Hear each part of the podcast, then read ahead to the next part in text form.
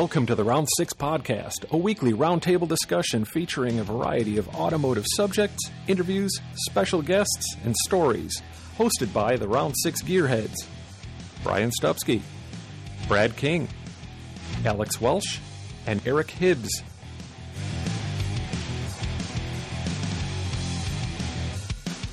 Joining the Gearheads in episode 21 from Bio Customs and the author of the air suspension design book, Max Fish.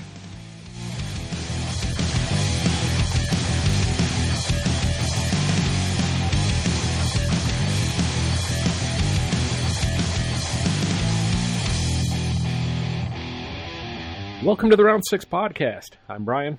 I'm Brad. I'm Alex. I'm Eric. And joining us tonight is a guy who, effectively, if you want, if you know him, uh, you know him kind of as being the Neil deGrasse Tyson of the Two Link, uh, Mr. Max Fish. Ouch. Wow. Just went like straight to the jugular. I got you. I got you. Oh, come on, that was Well, good. that's I all mean, we have tonight, folks. Thanks for tuning in. Come on. Yeah. Neil And deGrasse we're out. Tyson killed off Pluto as a planet. Max is known for his embracing of, well, yeah, not so much. Okay, let's let that go. Two links will not be spoken of for the rest of the episode. I mean, we can we can skim over it real quick if anybody cares, but you know, I'm I'm happy to not. So either way, I think you're pretty sick of talking about two links, aren't you? Yeah. I think there's enough out there right now where if you can't understand, yeah, the, I guess the disdain for the whole two link conversation, just go look it up. I never want to be that guy, but hey, give give that one a quick Google. yeah, that's like the Walmart of suspension designs. Nobody's gonna go home bragging about where they got it. I was going to say it's the chlamydia of suspension designs. But you might brag about where you got chlamydia. well, the, it depends. Unless That's you a got peed point. on by like a koala bear. No, I mean, it, just some, you know, in some situations you might brag about where you got chlamydia. I'm not, you know, it's just a thing. We- No, no. Moving on. Before Moving on. we go any further, though, I, I would like to know if there's if one of our listeners out there has has contracted chlamydia, and you're proud of it. Please write to us. I, I Yeah, let us- I've got us a know great where you got story. Brian. Right to Brian. the rest of us don't want to know. Yeah, well, no, no, no. Write to Brian. Send pictures to Eric. So I, because we all know I can't read. So that's, yeah. it's gonna work out great. Draw pictures. Stick figures, fine. I'm gonna need a purple colored pencil.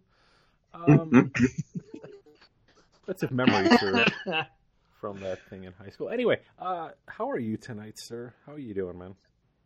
Uh, uh, you know, aside from a few technical issues, having to uh, have the interview at a friend's house and borrowing a mouse because apparently my uh, laptop thing doesn't work, I'm doing pretty glorious. And yourselves? We Wow. are wonderful, man. I'm just happy to have you. In, I wish our audience could see the massive, and it, it, it's a wonderful pile of pillows behind you. It's it's borrowed. I can't take can't take full credit for the pile of pillows. It is. Uh, this has really become an episode of like uh, what is it? Oh. HGTV. HG, yeah. Yeah, I don't know. I think there's a Max Fish TV, MFTV. Oh, it sounds pretty dirty. We're gonna roll with that. Pimp this house. Pimp this house. if I could not be associated with Pimp this house, that'd be kind of cool. Too late. It's done. Damn. Well, again, though, what, what if what if it was you know what if it's a house you're proud of? You know, you could have you know on this on this week we're gonna create the chlamydia house. Oh, yay. Well, being, you know, I got a, a house with multiple rooms and I'm single, so I've got rooms that are all different themed. I could always just pick the next room that I remodel to be the chlamydia room. I say go for it. And make sure you put a sign out in front of that. This way, if you ever bring someone home and she's like, "Hey, what's in here?" Go just wink. Yeah, that's the that's the no go room. That's yeah. I might have to uh, see my pleasure room. open it up and it's just chlamydia. That's we already got a bedazzled pillow, so that'll work just fine in there. hey, that's mon- that's not mine. That's borrowed. Just Take it with you, man. It's on loan from the Tim collection. So let me ask. I mean, you are. Uh, this is. Oh my God. We we could go so many places on this episode. You really are a Renaissance man in the truest sense of the word. I mean, you do everything, man. You are artistic. You, you are one of the most well-read people that I know. I enjoy conversing with you. I mean, if this becomes one of our conversations, I apologize ahead to anybody listening in because good good luck keeping up. yeah, they're uh, our conversations do go a little off the rails, but it's always nice to uh, you know get out of the normal life of how weather and sports are going and talk about oh god whatever it is that Brian and I decide to digress our conversations into. We'll we'll Tarantino the hell out of this. We're going to start from present and we're going to move backward in time. Okay. All right. You know, so wherever you feel most comfortable during your conception, cutting the conversation off is where we'll stop this one tonight. I don't know a lot about the park area where, my parents maybe have drove the car to conceive, so I'm not going to be able to add a little bit of any information on that one. But Oh, it's okay. I've, I've got the video. We're good. okay, okay, yeah, I uh, if you could just keep that to yourself, that'd be super cool. You'd be surprised at what you can find at the lone remaining blockbuster. No, He's on eight millimeter. probably. Um, so are you asking like what am I working on right now? In, in a roundabout way, yeah, that would be the short, definitely the short way to ask it. What are you working on now? How many irons are in the fire, and what kind of uh, things are on those irons? Yes. Well, uh, the the uh, the difficult subject is the the golf cart stuff that I developed last year.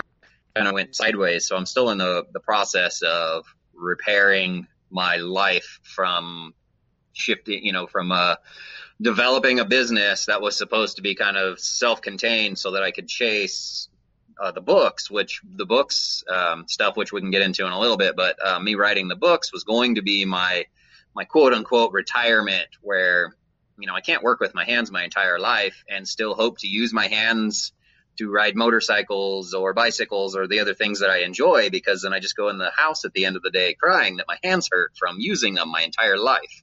So, um, so it'd be really nice to to teach use the books as a you know as a jumping off point to get into more teaching one-on-one stuff consultations that sort of thing so i was really hoping to put a business in place that was really profitable um, of course i've got the shop uh, that you know keeps itself going but we're more like starving artist types where it's it's all boutique work so it's it's hard to be profitable but we're all having a we're making a comfortable living enjoying what we do but um, it's not the kind of profitable that you know a more mainstream type of business would be. So I was hoping to create this business. It didn't work out, so I'm trying to shift gears back, take you know, you know, take care of my losses and kind of regain where I was one year ago, so I can dive back into the book and uh, get her finished up here in the next couple months, hopefully, because I've got a huge amount of people that I had no idea were. I, I, didn't know how many people were clamoring for the information that the book is um, providing. So kind of trying to shift all those gears. And in the meantime, um, also, you know, keeping my, my art hobby going to hopefully one day get to where I can use it as a supplement to my income and uh, enjoy my life there. And, um, you know, getting pretty heavily into riding motorcycles, street motorcycles. I grew up in the dirt, so not getting into the street and uh, try and reach out and connect with a new friend every couple days or you know with a different friend every day see how they're doing just check on everybody and just kind of never have a moment to take a breather and go you know what i'm bored right now i don't have those days You've been writing what is going to amount to be like the book on air suspension design. And Yeah. You're obviously you're the dude to write this book. Um, thank you Oh, definitely, and I, I, I mean that with every fiber of my being.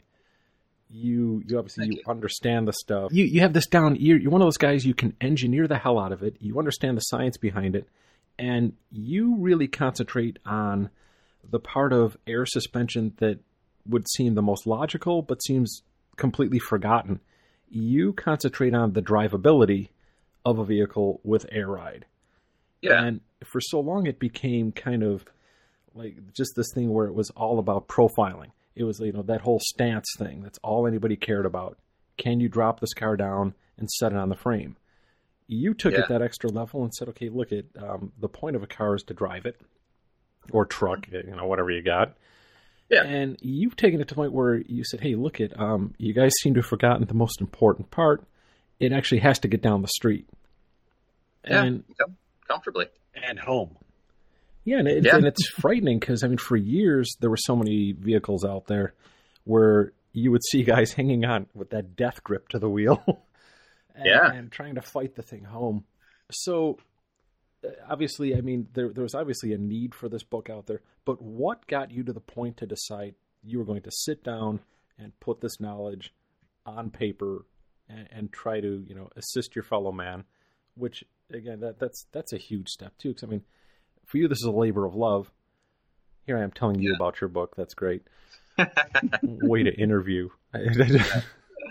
Yeah. Tell And me then more. Use it. Carry on. Yeah. but uh, okay, so what got you to the point where you finally said, "Look, it this has to be done. This has to be written."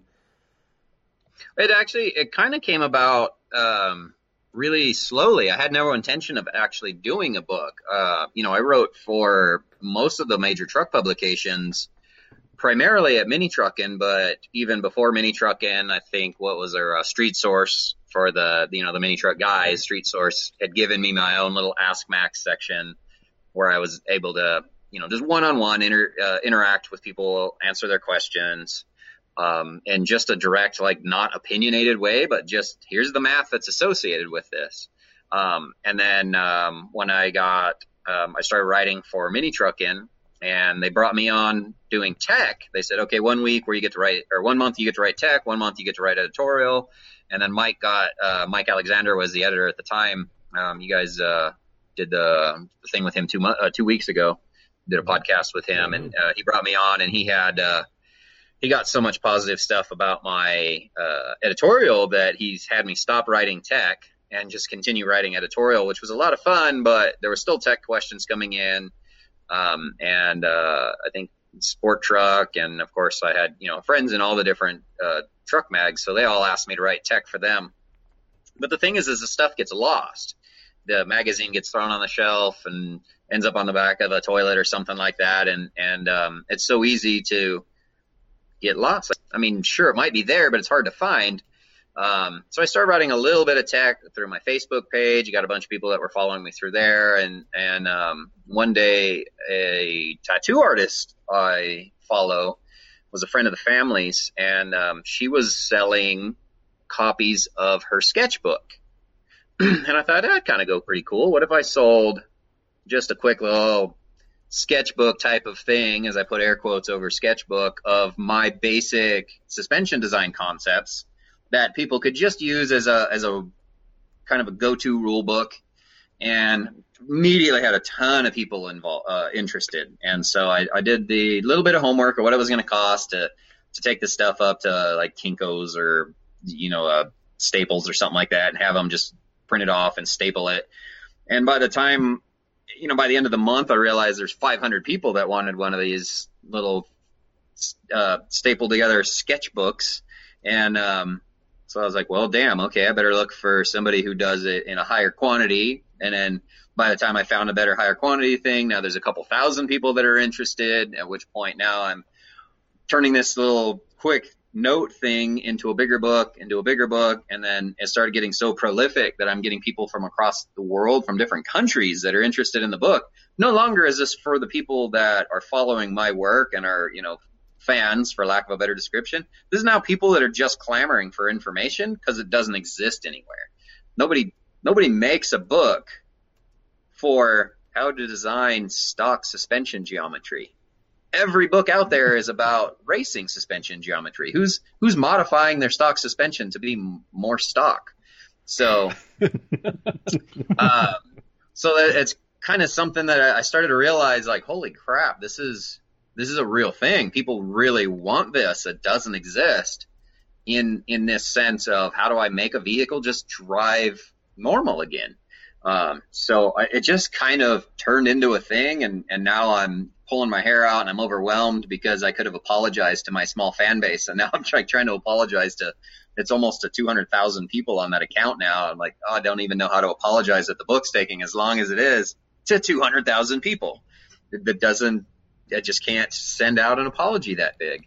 So, um, you know, it's absolutely 100% of my brain. I need to get it done. It's, you know, top of my list, but I, you know, life doing life things, uh, it's just kind of taken the back seat at the moment to me trying to get back to being able to pay my bills on a monthly basis and uh, feed my animals and whatnot. So, um, that, uh, you know, that's what kind of led me to this point. And it's, you know, the, the, the time that it's taken to, to get to the stage the, and asking the questions and posting things online has helped me really shape the book to be that go-to piece of information rather than just if I just piped up and said, "Oh yeah, you guys should run, you know, run your shock at a two to one motion ratio."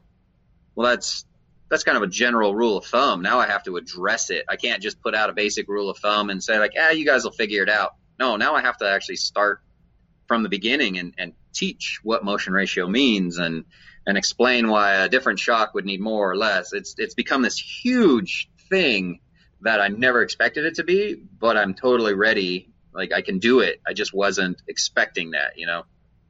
Right. Well, and your your writing style is neat because it teaches you're teaching geometry to most of us who don't necessarily understand geometry.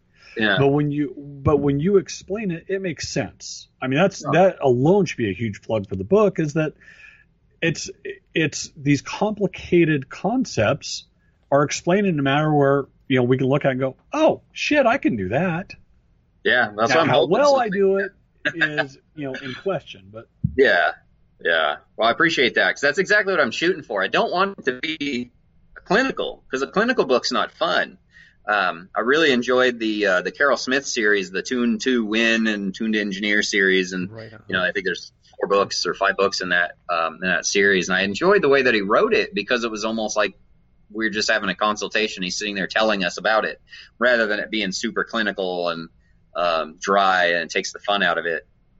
So I'm, you know, trying to make it to where it's it's nice to actually want to learn rather than mind numbing because you don't understand what's even being said. Well, I would almost like to see this become something bigger unto itself. And here I'm giving you, you know, hey, since you don't have enough on your plate, why don't you turn this into like? While you're at it, I, I yeah. really think I think the way you teach things, because I always learn something from you, and I know you and I have said that we've had a lot of really good technical talks on goofy stuff. Um, yeah. it's just funny for me, you know, coming from kind of an engineering background, where to talk to someone like you, if I would have had a professor like you in school, I think I would have done much better in life. You, mm-hmm you really you, you have a total understanding. You have a love for the core concept, and that's yeah. that's something that really lacks. Like a lot of people, oh, I'm passionate about this. Well, what are you passionate about? I'm passionate about the fact I can get up in the morning and I get a paycheck for it. You come at it from that whole different aspect where it's like you're passionate about it because you want people to understand it.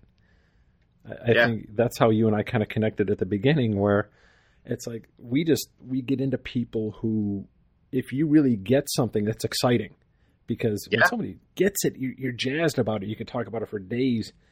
And again, I just think that what you're doing is a really great service for people.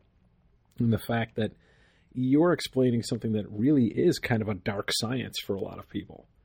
Yeah. You I mean, in the world, yeah, there's guys who can tune the hell out of a carburetor. That's a whole black science unto itself. Yeah, exactly. Yeah, it really is. And a lot of guys miss it, and even at the highest end, you know, you got guys that are building, you know, million plus dollar cars. There's problems with these cars. You watch these things tool around, and you're watching them. You know, there's bump steer issues and goofy stuff where you can look at the suspension when you see one of these cars going together. And I'm not here to bash anybody. I'm just saying there are things that kind of get overlooked, where it becomes like form over function for a lot of things. Yeah. yeah. Oh yeah. And yeah, I've I, been told. Go ahead. Oh, I'm sorry. I just, I just no, wanted to. I, I was going to segue that into something else, but I want to hear your thoughts first. I'm sorry. Man. Oh, I, I was just going to say I get I get called in occasionally to do a little bit of consulting with higher end shops where they they get uh, you know, kind of built into a corner. Steering is one of the weirdest concepts. I've never been able to explain the, the full steering concept from all three dimensions to anybody and have them go, oh, well, damn, I get it now. There's so many complexities that go into it with Ackerman and and uh, you know bump steer and and and and and as we go into all of the different things. Um, but I've been called in and they go, this thing drives really funny on the street. The alignment guy can't do anything with it. Can you fix it? And, uh, you know, we'll go, okay, we need to move this here and we'll move this here. Let's get this repaired. And, you know, it, cause they, they can build this beautiful car, but when it comes down to like a couple of the, what I consider fundamental things, it's missed. But that's kind of the problem is they're not, while I consider it fundamental, it's not fundamental in the rest of the industry because again, there's nobody out there teaching the baseline stuff to begin with. They're just teaching racing stuff, and it doesn't always it doesn't always translate. Exactly. So this is it's kind of a weird thought, and I don't want to stay too long in the whole mini truck side, but it's where a lot of this stuff stems from. Like yeah. when, actually, like as far as like gilding something, you know, that became kind of the norm for a while, especially like late '90s, early 2000s, where the busier something was, the cooler it was. Mm-hmm. So you'd have the Goldberg devices. exactly, like bizarre looking arms that you know. I remember looking at, and you saw a lot of it in the off road world, especially, where yeah. it was like the more complex, apparently, the cooler it was. Yeah, you know, so in design and engineering are always one of those things where the simpler it is, the more beautiful it is. Yeah, Absolutely. So, you know, and I always see that with a lot of, especially your designs when you get into things like your spindles. Man, God, dude, what? Seeing your stuff get built like that, I always just kind of sit there and go, "Oh, Max is dreamy." you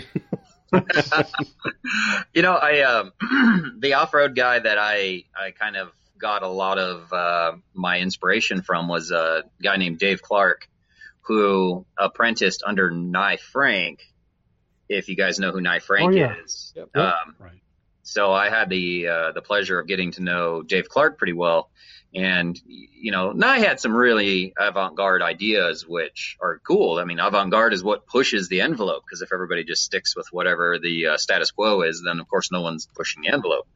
Um, but Dave's build style was um, a little odd for the off-road world, like you were saying. A lot of it was super crazy, and Dave's just straightforward. I like this. I like this. I don't like a ton of travel. I want it to handle good, and so I, I took a lot of inspiration from him. Um, and he came over and looked at one of my off-road trucks I built early on, a small truck, but he goes, oh, "I see a lot of uh, a lot of my style, a lot of inspiration in that." I was like, "Yeah, of course. I mean, but there's there's only a couple ways to skin a cat, you know." It was nicely done, and so it, it was just uh, you know, this is one of the guys I look up to, one of my what I would consider a mentor in that in that sense.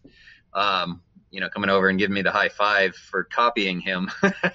but um, but the reality is, is it works. Simple works if you know what you're doing. If you want to go crazy, go crazy. I'll support you. I'll help you go crazy. But let's make sure the fundamentals are set up right. Going crazy just so it can look crazy and not making sure that the wheel doesn't fall off in the meantime is is silly. Right getting to this this point where obviously you you have the knowledge and the experience to play with this kind of stuff. So growing up, how do you make the jump from? Well, heck, what were you like as a kid? Let's get let's get into that, man. Let's let's let's dive way deep. Let's um, learn about Max as a kid. I uh, I remember my mom had a, uh, a harness you know, because I was born in the 70s. So my mom actually had a harness for me because I was a, a bit of a yard sale um, of a kid. So uh, she said she only used it a couple times. I called her out on it the other day and she laughed and she says, Oh, yeah, I only used that a couple times, but you were a bit of a handful. I was the one that was into everything. Um, and but it was like I came by it my by it honest. My dad's hobby list is enormous, and I just thought it was normal how would I how would I know any different? You your your reality is you right. So I thought it was normal to build your own house to you know buy my dad would never buy a TV. He'd buy a Zenith Heathkit. I don't know if you guys remember the Heathkit stuff. Oh, sure. Wow. Yeah. My dad would never buy anything normal. It was always a Heathkit. He'd come home and he was a computer repair tech after he was a he was a mechanic first, if I remember correctly, and then he got into construction, and then he went to Computer Data Institute, I believe it was, during the computer boom where everybody was like using computers and getting away from cash registers, and so he was a computer repair tech, and um, and you know got into photography and business and telecommunications. I don't know anybody that's got the amount of degrees this guy has, but he still doesn't know what he wants to be when he grows up. Um, that's awesome. yeah, so uh, that was just that was just my normal. So I buy I bought a dirt bike in a box to where the transmission was blown apart and it was just all separate gears on a couple of cross shafts. Uh, all just in a box and I bought a manual and my dad goes, here you go. You know, I think it was 12 or 13 and he shows me, you know, here's the basics of the manual. Go for it. Call me if you got any issues. Um, you know, it was never like, here, let me do this for you. So it was, I was groomed to do this from moment one.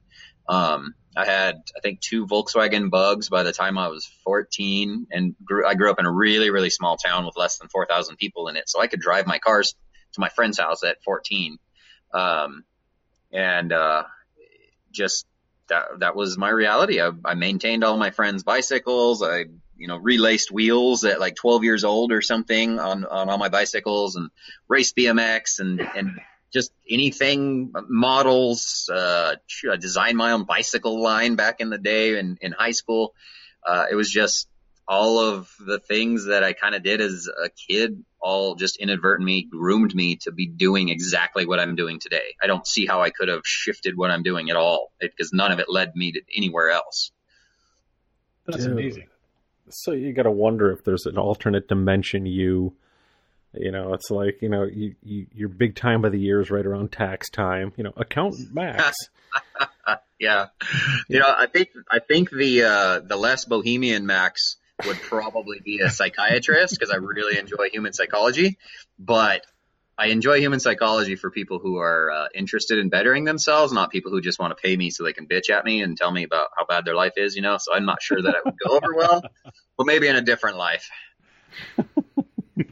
let me ask you. So now, okay, you, you get into high school. You're you're you're already designing a bike line and things like yeah. that. So when you were in high school, did you have an idea of what you wanted to do, or Nothing. were you just kind of open? You were like, well, I'm gonna try out, you know, either you know, community college or university or a trade school, something, or did you just kind of, let's say, post graduation from high school, what's Max's first step? uh, get out of Anza. Escape from Anza. Not, a lot of things available to grow with when you're in a town of less than 4,000 people. Um, so my uh, my parents went through a divorce, and my dad and I we moved down to Hemet. And my dad at the time he he owned a, a uh, cabinet shop, and I worked worked with him. Um, and I uh, never I you know I told my dad I want to be a mechanic and my dad goes you don't want to be a mechanic and my mom wanted me to be the lawyer or the doctor because I was you know I was the book smart kid all of my siblings were all smart kids but I was like the one I was supposed to be something some sort of millionaire of some sort chasing a thing but it was never never in my deal I, I'm I've always been way too bohemian for that idea so um I just kind of wandered around. I didn't have a lot of drive. Not a lot of things excited me. Cars did, of course, but it was just whatever. So I worked for my dad pretty low key.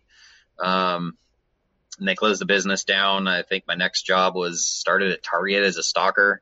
Uh, a guy in the back who stocks shelves, not somebody who stares at hot women down aisleways or anything like that. They, they didn't have a position for that. Otherwise, I would have definitely. You were missing out. Oh, okay. Oh, so you were aspiring. Okay. Yeah, yeah, yeah. Well, I mean, they showed me the security areas where I could have been a professional stalker, but they didn't have like any openings yet. Um, so I, I just car things were just a hobby. I didn't. It wasn't even on my radar. Um, there was a guy who so locally here in Hemet is uh, Larry Minor had a racing team. I believe he was the Cruz Pedregon McDonald's car back in the uh, early mid '90s. Larry Minor was around for a long time. Yep. Mm-hmm. Yeah. So uh, Larry Minor is a in in Hemet was a major you know fundamental guy. Well, the whole Minor family, and then even up in Anza, there was a lot of Minor interaction. Uh, you know, with fields and all kinds of crazy stuff. So he's always been this like little background thing in my life. And then Minor was friends with, uh, to say Nelson Lingo. That may not sound right, but there was a gentleman here in town who also had a sand drag team and he had a top fuel car, a top fuel engine out of one of Minor's cars, and he ran sand drags. Uh, a lot of people don't know sand drag racing was um, started here in San Jacinto in the uh, the riverbed. I believe Larry Minor was one of the first guys to start that kind of thing up, and it became a lot more prolific, of course. But so the um, the gentleman offered me, he had a construction company, offered me a job on his construction company, and said I could be um, on his race team, and blah blah blah, and it just felt wrong. I don't know why. It just felt wrong. So I said no. Um, I just kept working at Target, and uh, which seems really, really weird in hindsight, but just something in my body said this doesn't feel right. Don't do it. So, um, and I'm glad I didn't because I never would have started my shop. I probably would have got sucked into some weird thing where I just was chasing around drugs or something. I don't know what would what would have happened being on some weird race team. Um, and a construction worker during the day. not anything, not anything bad about construction workers, but you know, it's just like there's this this weird thing where you just end up working your entire life being a construction worker during the week and then chasing around a race team on the weekends, and it just felt wrong to me. So I said no, and then um, I got a, a shop with a couple friends so that we could work on our Volkswagens. And then a couple years go by, the friends leave and then leave me hanging with the shop by myself. And then um, a buddy of mine that I'd known for a while, he goes, "Oh, I'm looking for a shop too." So we became just shop partners, and then it turned into a business. We just started doing a little here, a little there, and eventually just went, "Hey, let's start our business." So we both quit our jobs where we are making a lot of money for a young 20 year old kid. I was almost four thousand dollars a month, and he was just just under that. And we quit to make about seven hundred dollars a month doing our own thing. Brilliant. Yeah. Why not? Yeah, so um, you know, I quit a, uh, I got a job at a stereo shop, and it's the only thing I'm actually certified in is mobile electronics. So, I, uh, and, and I try to keep that a secret. So if uh, you could bleep over that, um, so people don't come to me and ask me about wiring issues on their car. I had a million questions for you about an Orion amp that I was going to hook up. Um, An old red HCCA 2100. Of course. Those are, those are the best. I've still yeah. got some paper cone 10 sitting in the garage waiting to go in a Mazda or a Datsun or something one day. Nice. That's so rad. Uh, but yeah, and then the shop just took off for there. A couple years later, my business partner got a divorce and um, so he decided to change careers and left me to run the business on my own, and that's kind of where that all went. So I'm not sure how far we segued from the original question, but it uh, it feels like we're way off base now. So no, that sounds about that's right. Awesome, and I can't thank you for sh- enough for sharing that, man. That's I want to I wanted to dig into you know what makes what makes Max Fish Max Fish. That'd be weird. It'd be weird if I asked you what makes Max Fish. You know, Shirley Temple. That'd be the weirdest question ever. He'd be like, "Well."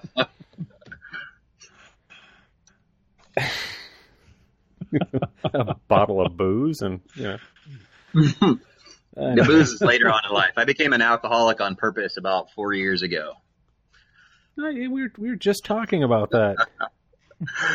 yeah. How weird it, was... it all comes full circle. So let, us go back. You obviously talked about having some VWs and things like that. What was yeah. your first car?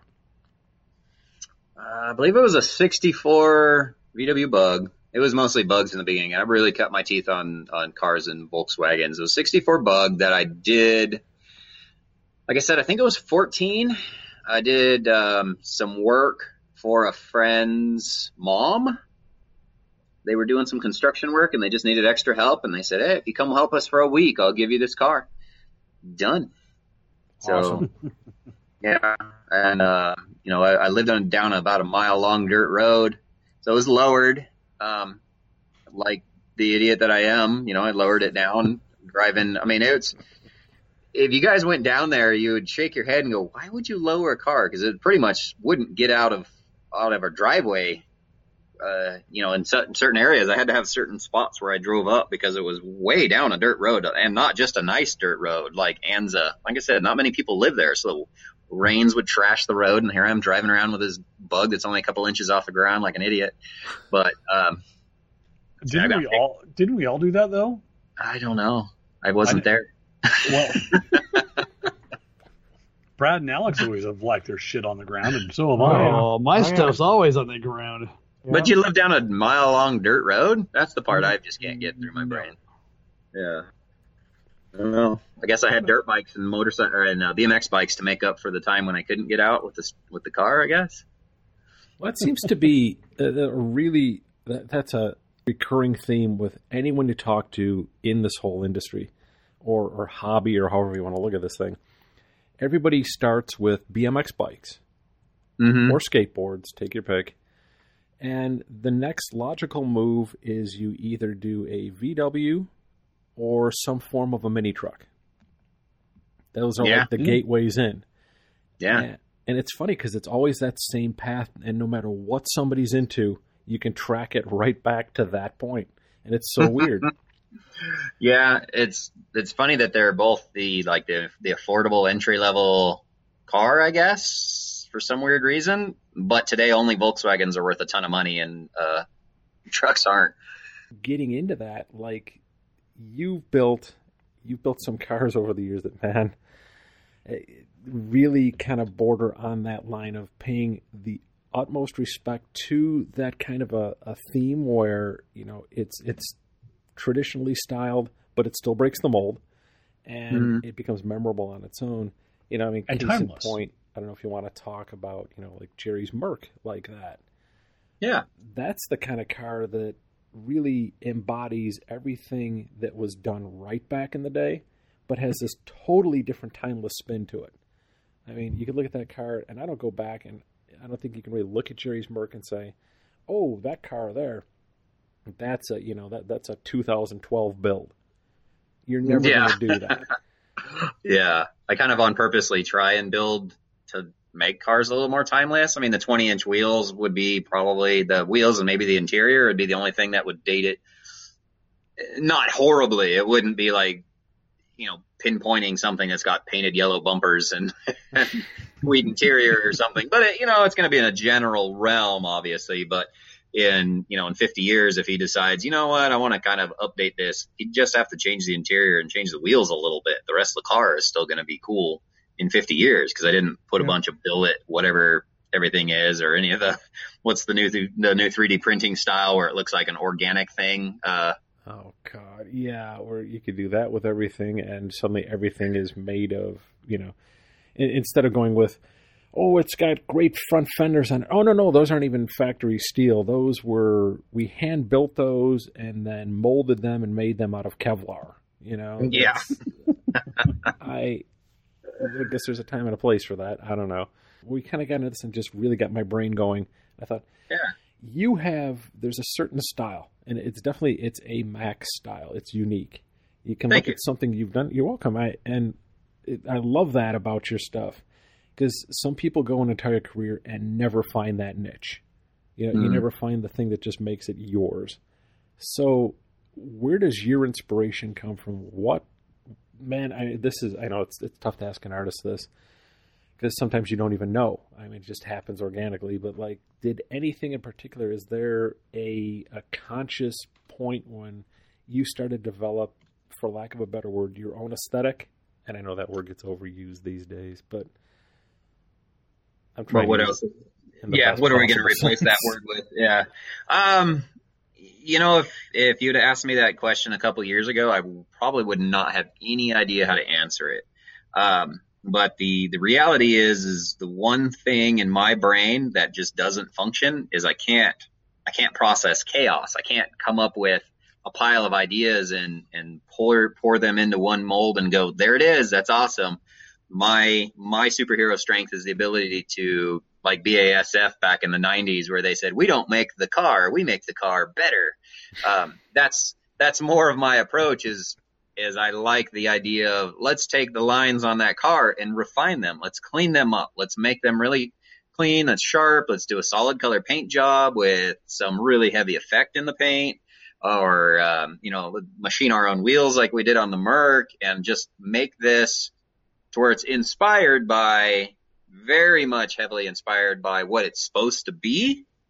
but let's just slightly modernize it because we have the ability to do that, but only to an extent because I don't like using computers and stuff to do everything. So I can only modernize it to the stage that I have. I don't have CNCs and, and 3D printers and stuff. So it's, um, it kind of forces me into this little narrow window of that is how modern my cars are and my designs, my motorcycles and all that stuff. They're all just kind of limited to this thing where I can refine the lines, but I can't create a new a, a new thing on its own because my brain just simply doesn't work that way. So it just kind of created itself really, and I like it. So it's, I'm glad that it is what it is. so it could be worse. I'm pretty honest with myself. If I put something together, I go, well, that's just shitty. yeah, that's an easy that's that's an easy rut to fall into. And obviously, having to work on a car, you know, that had a real traditional kind of a bent to it. Do you have a favorite? This is another tough question. Ask a car guy. Do you have any favorite traditional style customs, like ones from the golden era? Yeah, Cadzilla. Right That's, on. Yeah, Cadzilla is like my go-to pinnacle. The only thing I look at Cadzilla and go, "What the hell is that moon ice tank in the front grill for?" yeah. yeah. Other than that, the rest of the car is gorgeous. It was free. It was One free. That was a Billy touch. Probably. I don't know. One day I would love to ask that question. I'd say, you know, of all the things on that car, that is the one thing I remember as a kid seeing that that issue like of Hot Rod magazine and going, "Oh, this car is awesome. Why?" Yeah, what is that? You know, every car that Gibbons has, though, he has that one little touch on it, and I think that's his addition to that car. Sure. Yeah, he's always got some quirky thing on there, like a helicopter spotlight or something weird. Okay. And I think that was that was the thing on that one. Yeah, it certainly doesn't ruin the car for me because it's still no. absolutely my yeah, pinnacle. That, yeah, that tells you how good the car is. You could throw a moon yeah. tank in the front of a custom and it still looks great. in the grill. Was, yeah, that's saying something. If that car was ever duplicated, you'd have to put it, that in. It's just it's iconic at this point. It's not right, but it's iconic. oh, but it is right on that car. That car without it, if you saw that car minus the moon tank, you'd be like, well. But you know, it needs something. Yeah.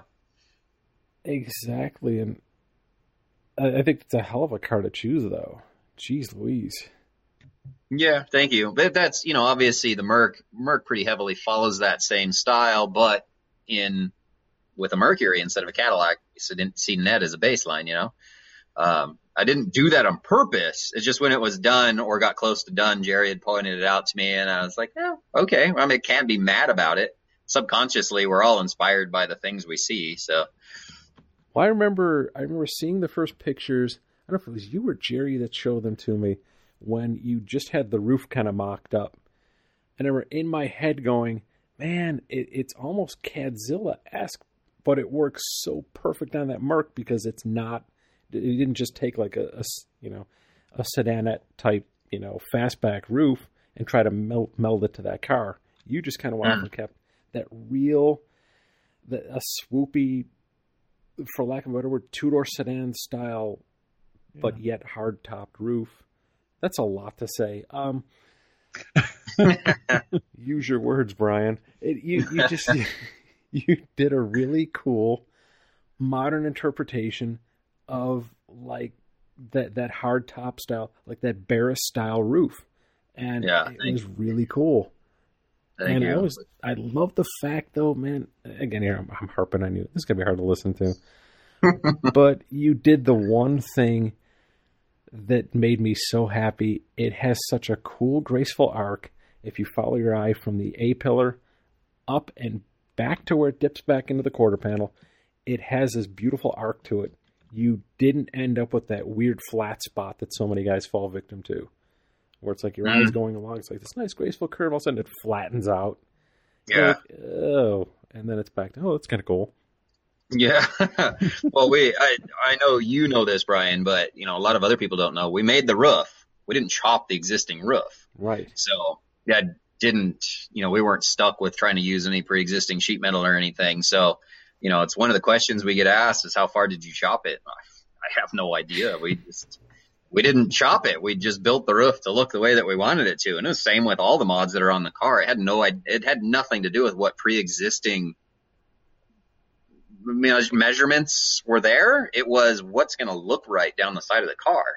Um, you know, and it doesn't, a tape measure doesn't matter. I, a couple years ago or years before that one, before I was building the Merc, I don't know if you ever saw pictures of the 66 Chevelle Pro Touring car we did. Um, you know, full tube car, uh, really neat. Just a bummer, never got to see any press, but regardless, client loved it. It was a lot of fun. But what we ended up doing is the client bought it new, or he bought it with 1500 miles, I think, on it.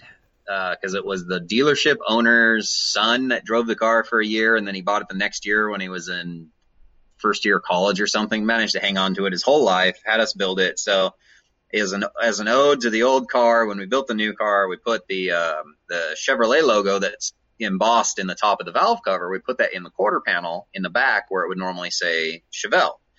Um, and so I, you know, we let the, we set the car flat on the ground and I made it to where the Chevy logo was parallel to the ground and it was so wrong. And there's, it didn't, it looked like it pointed down. Um, so it was that moment I realized it doesn't matter what the tape measure says. It matters what looks right. Um, so at that point, I just started, you know, the, when we do suspensions, the tape measure matters. When we're making sure door openings are the right length and that sort of thing, yes, tape measure matters. When it comes to determining what lines look right and stuff like that, the tape measure only matters to copy it onto the other side. That that's brilliant. That's golden advice. See, and, and that's a hard thing to teach someone. Where you go, you've got to be able to trust your eye. Yeah, because your eye never lies to you well, let's just say the eye doesn't lie, the mind can lie. that's, that's an easy thing to have happen because you can fool yourself into liking anything. But yeah, when you just know something's right, you know it's right. It feels that way. Uh, speaking of like traditional style stuff and timeless things, you you had a, a, a quite a cool um, quite a cool friendship with one of the basically the masters in, in our hobby, Larry Watson. Um, well, I I knew Dick Dean, who was one of uh, George Barris's old uh, the guys that worked with Barris and built a lot of customs. So my dad's cabinet shop was originally literally next door to Dick Dean's shop when I was a kid. I had no idea. He was just the dude that was making the uh, um, the Flintstones mobile for the movie. um, and I just thought, man, that guy does some weird stuff. And somebody mentioned him being, you know, a custom car builder or whatever. But like I said, as a young kid, I had no idea what I wanted to do anyway. So, um, didn't really mean much. And then, um, you know, when I got into doing more customs, my shop was literally right around the corner. Um, I would say maybe a half a mile from Dean's shop. And, uh, so I went over there occasionally. And uh, one time he, I caught him on a bad day and he chased me out of the shop. And uh, I just come by to say hi and he chased me out and I'm like, okay, fine. Went back to my shop and a couple days later he comes in and he tosses his hat in my lap. And I look up at him like, I'm not sure if we're going to be friends yet. You've already chased me out of your shop, you know? And he goes, I'm so sorry for chasing you out of the shop. Somebody told me that you were, you know, one of the local shop guys. I just thought you were some random kid. You came in. I didn't recognize you. I'm so sorry.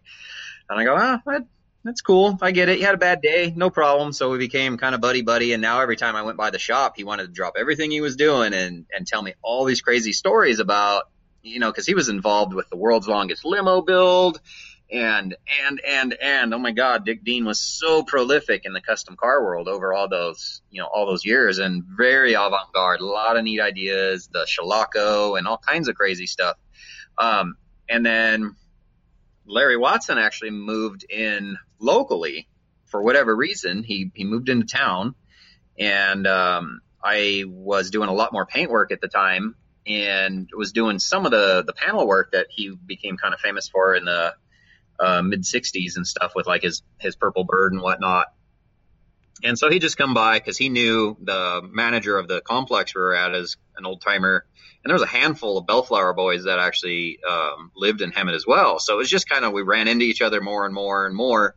And I was that place he could always go, and I, I think he just came by because he could relive his childhood and give us inspiration. And he'd bring by his uh, his binders with all of his photos of stuff that he built.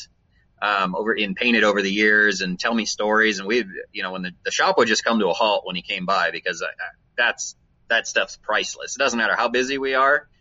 Learning from one of the actual, you, like, how, how do you describe how important Larry Watson is to 60s customs?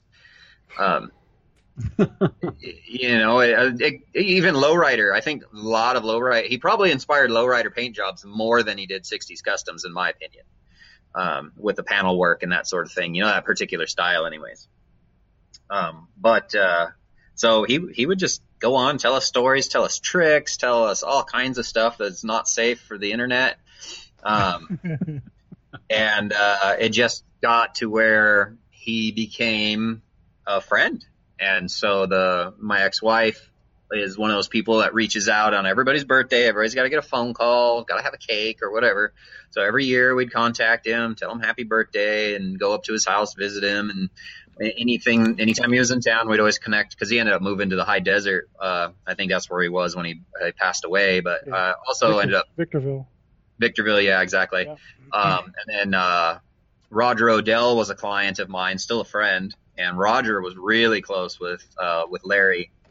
So um, staying in touch with Roger and you know knowing what was going on and all that stuff. It's all just these people that are kind of uh, staples in the '60s custom world were just my friends because we all were in town and you know Hemet was Motorhead City for a long time and and I tried to do the best work that I could and all these guys were super I was respectful to them because of who they were, and they in turn, you know, appreciated me not being some punk kid. So it was um, really, really special. I, I, I, actually forget about how neat it is that I how that was able to uh, interact with these guys, the real Bellflower boys. So I can look at 60s cars today and shake my head and go, nope, the Bellflower guys would call you bubblegummers.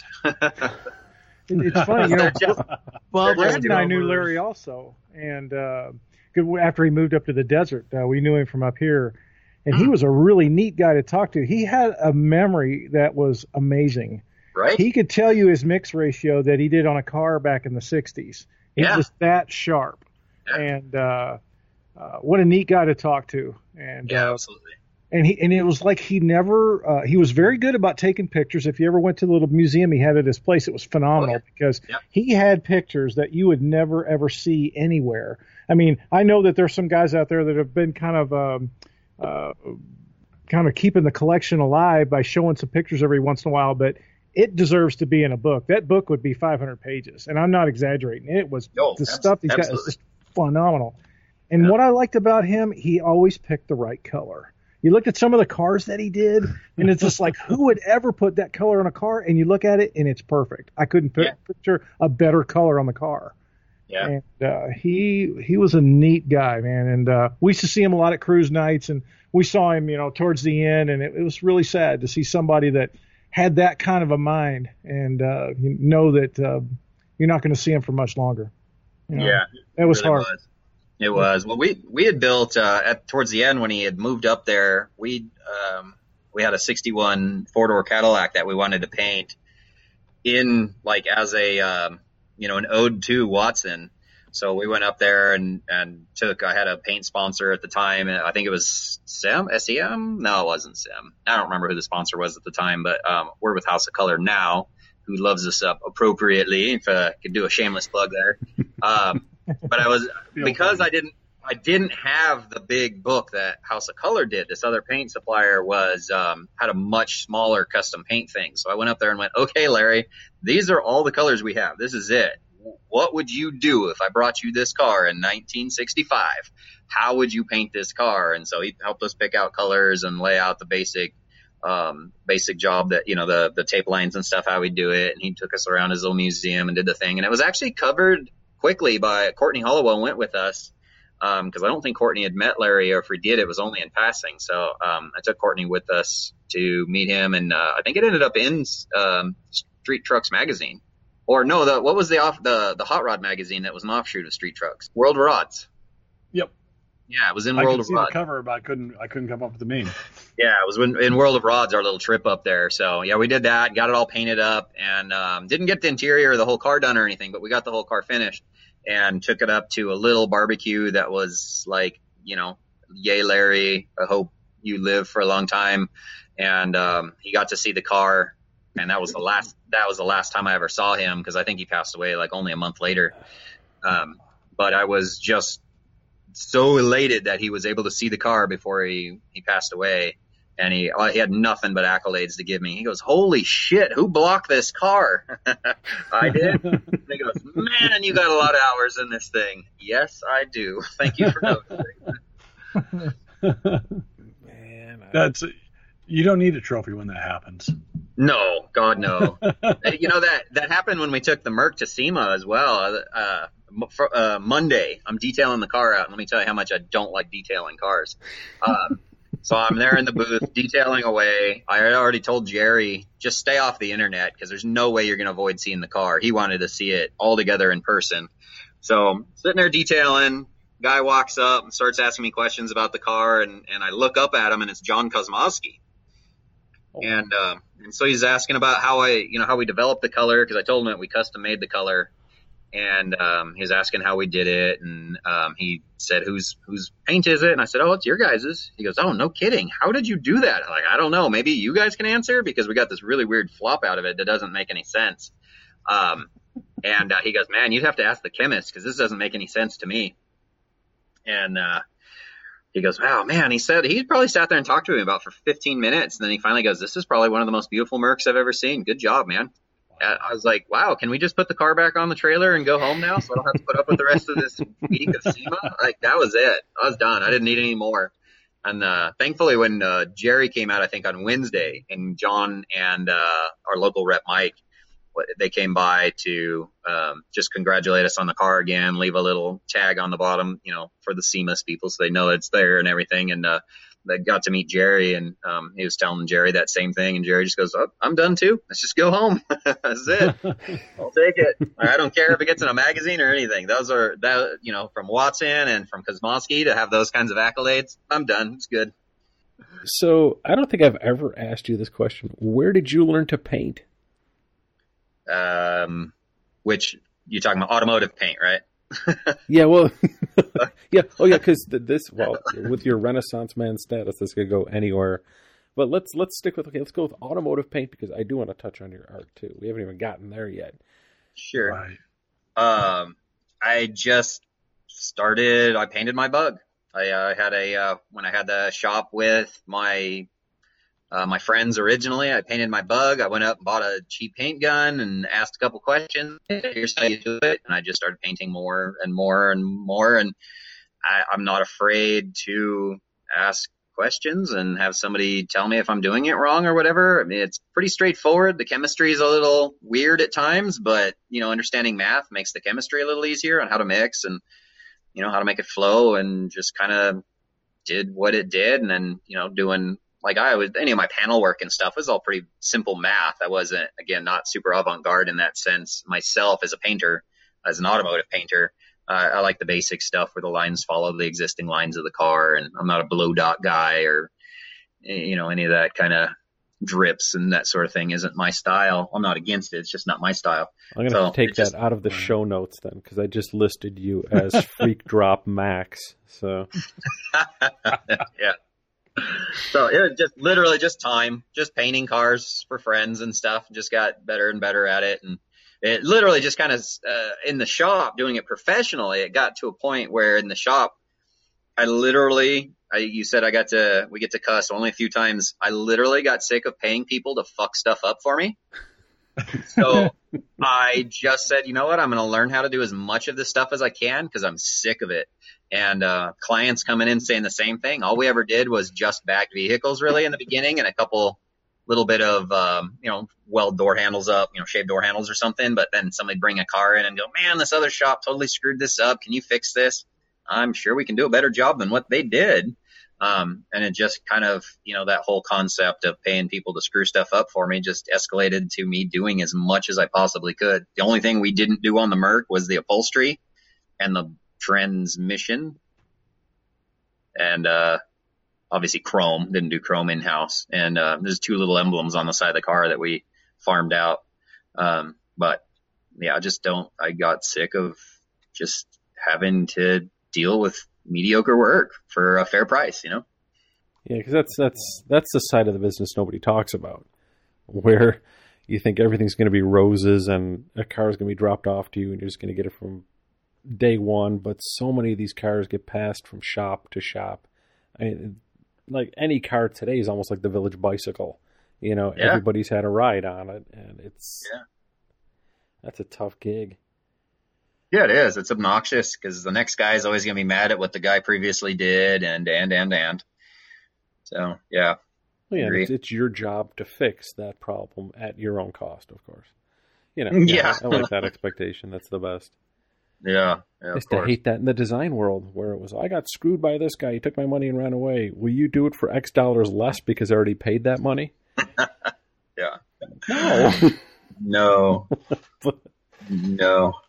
So, man, I, I'm going to segue into the art just because we're right here and we're, we're already talking about paint. So, when did you when did you figure out that you enjoyed art? I mean, that's a tough. That's a, it's another stupid question when you think about it. so, as a as a human being, when did you decide that you uh-huh. liked something that stirs the soul, and, right? You know, ignites the mind? Well, if I remember correctly, it was a Tuesday. The birds were singing especially loud that day. Oh, awesome! Um, I remember that yeah. Tuesday. I was there. Um, That's where all the birds went it, it, it was another one of those things that just kind of grew slowly. I always sketched in class and did little basic things, but I was never that kid that would be the noteworthy artist in school. Me neither. But but the art teacher knew that I had talent, but my you know the stuff was just kind of rough. So um, never really chased it. I just assumed everybody could just draw to a minimum state, anyways. Again, my normal must be everybody else's normal. Um, and I really didn't pick up any kind of art tools to deliberately do art until seven years ago. Um, kind of had a, a, crisis in my life where I just had had it in the shop. At that point, I'd been doing, you know, because I've had BioCustoms since '97, coming up on 21 years now. So after doing that for 15 something years or whatever, I was sick of working on cars. Our entire life were, revolved around cars all the big diecast cars around that time and stuff. I, we had all of that crap. And I got sick of going from car themed thing to car themed thing to car themed thing. So, um, uh, if, if I remember correctly, the, uh, my ex-wife and, uh, her daughter were doing just a lot of hobby stuff and my ex-wife's cousin was a really talented um, abstract artist and um, so we started doing more stuff with them and going to like the the LA brewery. I don't know if you've ever been to the uh, the artist colony that's there at the old brewery. No. That's that's where uh, he was literally next door neighbors with Coop. Oh, like the hot rod artist Coop. That would be really? awesome. Wow. Yeah. Yeah, so Coop's studio is pretty trippy. Um, a lot of fun, but nothing what you see in public. You know, he's got a lot different stuff that he does in his studio. But um, but the whole brewery was a trip. It was a huge brewery. I don't know exactly how they had so many offices, but all the offices were separated into uh, studio apartments. And in order to rent there, you had to be an artist that lived off of your art at least part time.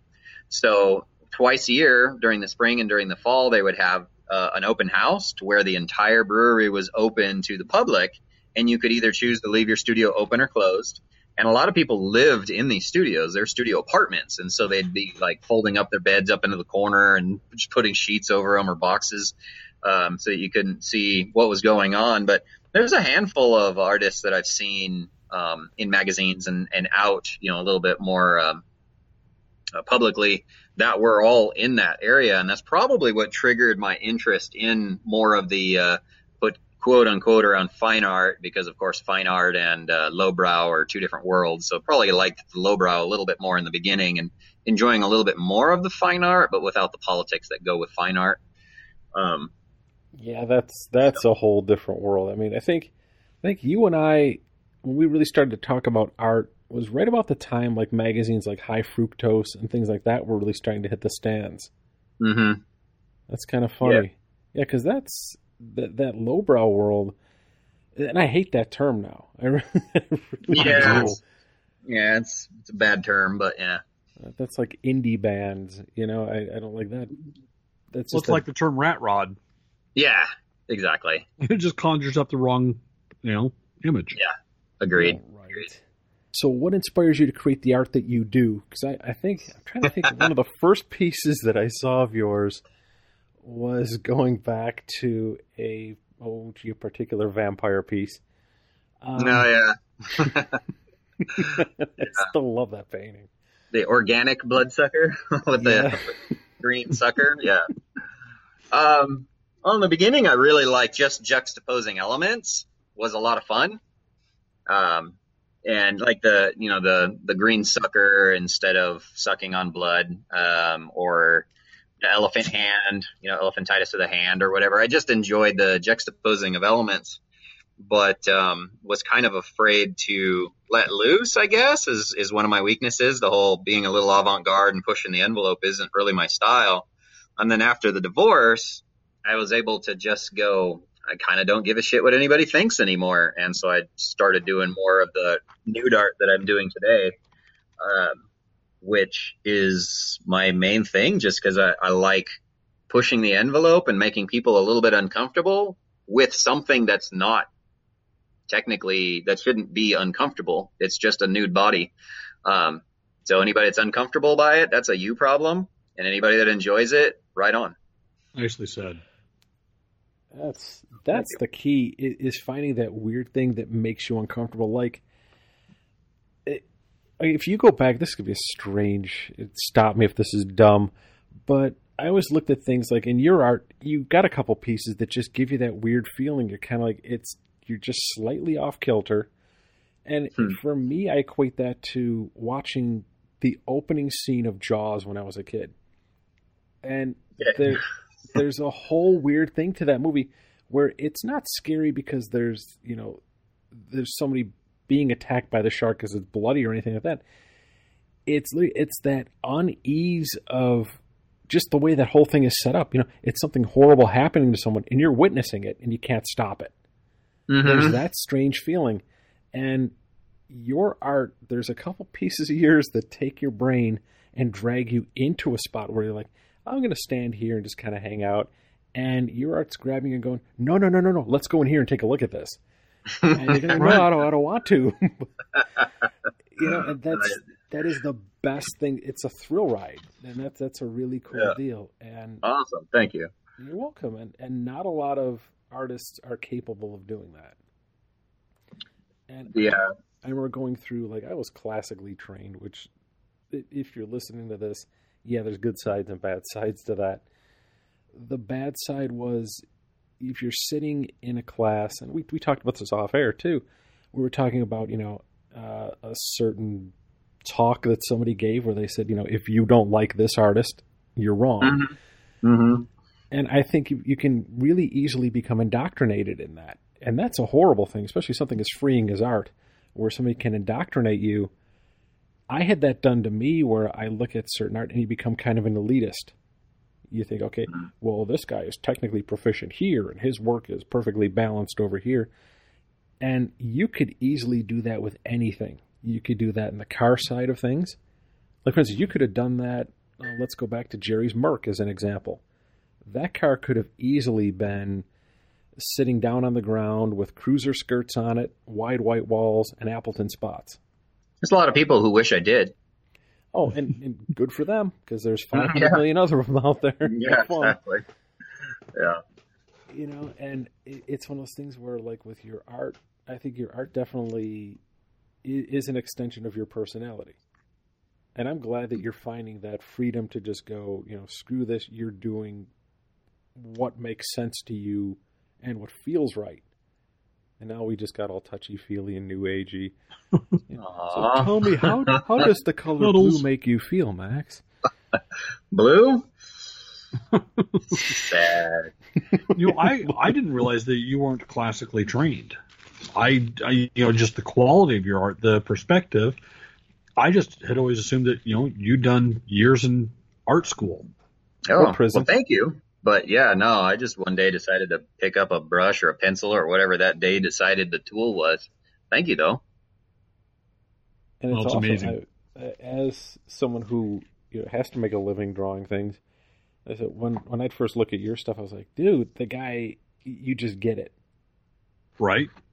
And, you know, that's, that's one of those things. Natural talent is rarely, it's very rare to find. No, thank you. Yeah, it's I get you know on this this same subject talking about my art. I've had a handful of people, of course, ask me if I'll draw their car or something, and it's it's always no.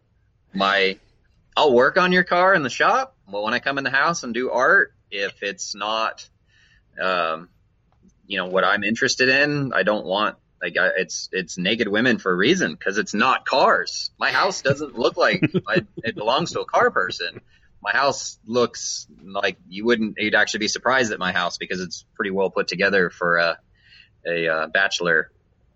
You know I do I, most of my house is all mid-century stuff but it's not at all there's not an inkling in the house that makes you think that it's carpet except for right now I do have a subframe from a motorcycle that needs to be shipped out but that's it. But it's temporary. Yeah it is it is. But I've been like two of my you know two of my favorite people Brian and uh, Chris Dunlop um, I I would love to want to put your art in my house, but I, as much as I love you guys, I don't want your art in my house.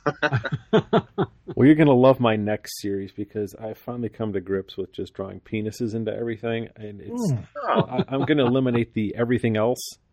It's gonna be strictly that. So if you're interested in that, are you gonna have a lunchbox digs treasure chest though?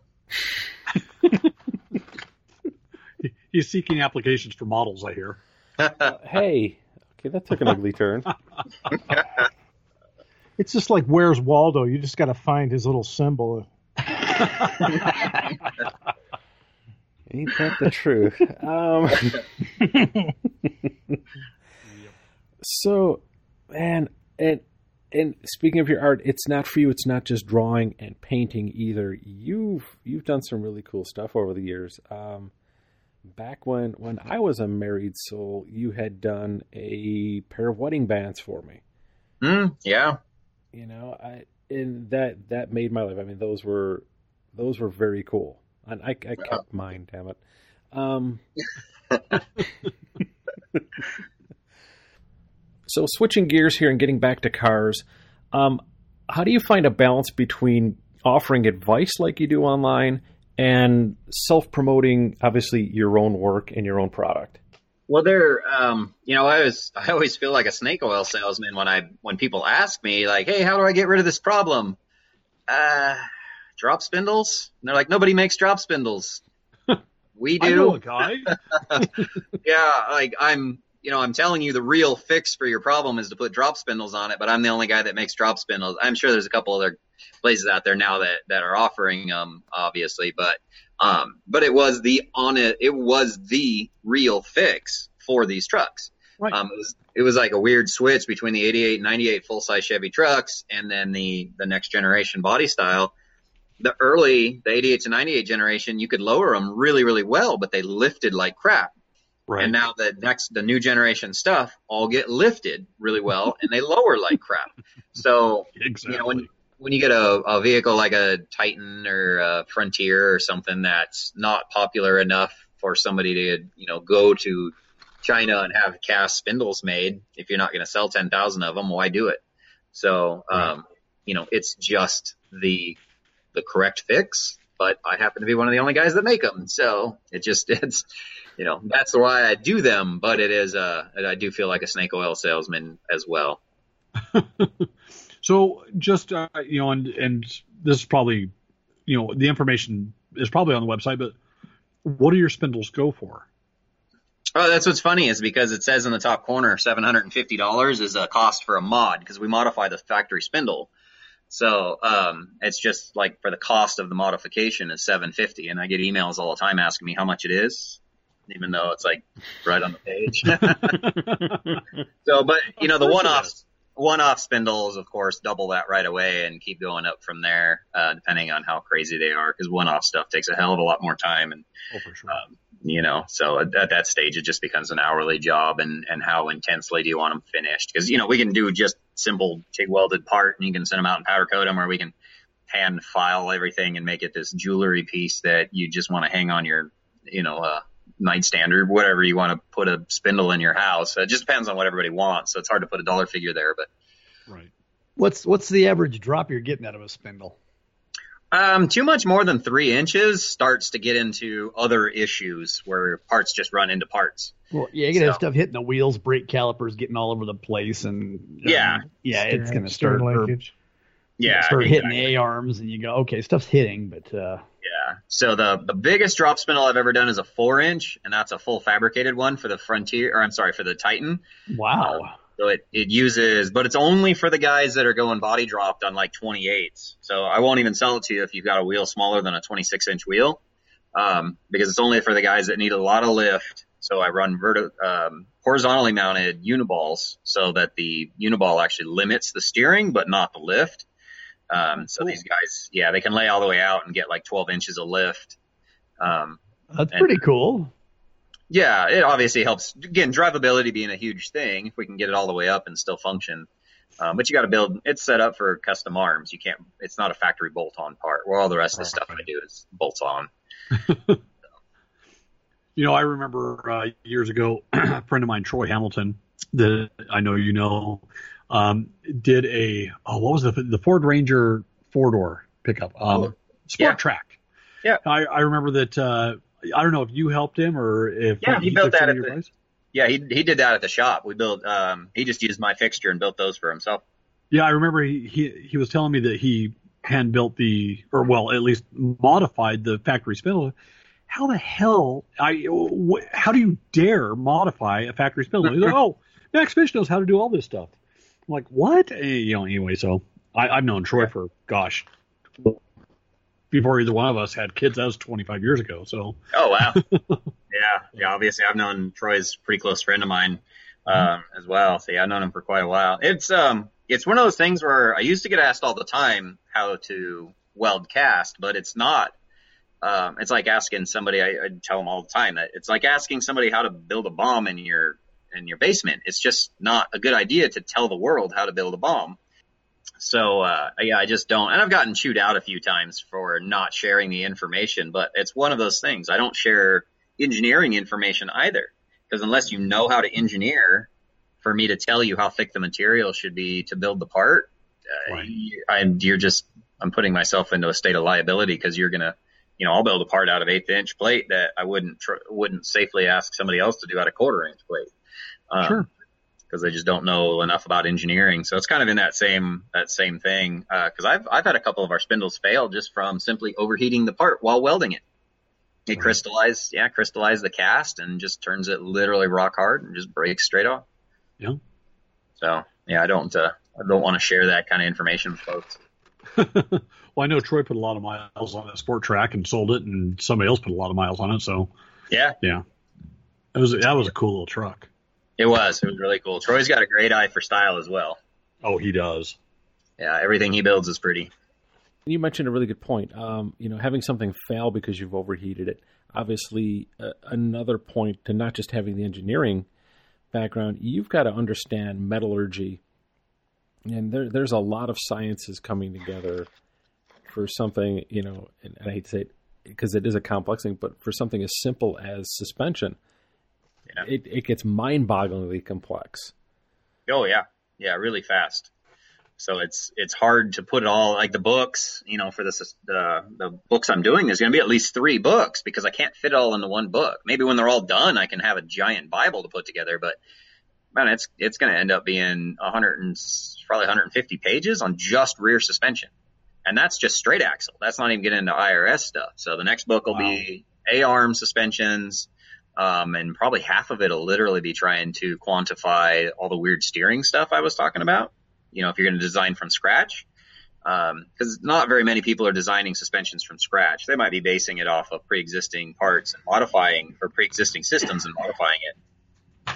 But people building from scratch, scratch, it's you know how much steering wheel input should move these the steering the tires themselves, how many uh, how many degrees, all of that stuff needs to be taken into consideration, and we don't have to worry about that in any other case, you know? right. So how do you quantify steering arm length, uh, not tie rod, but actual distance from the ball, bottom ball joint to the, or just from a, you know, the steering, uh, axis to the where the tie rod mounts. How far out should that line be on the spindle? You know, how far is the rack or steering box swinging? How how do you integrate all that into Ackerman and bump steer and too long of a tie rod, too short of a tie rod?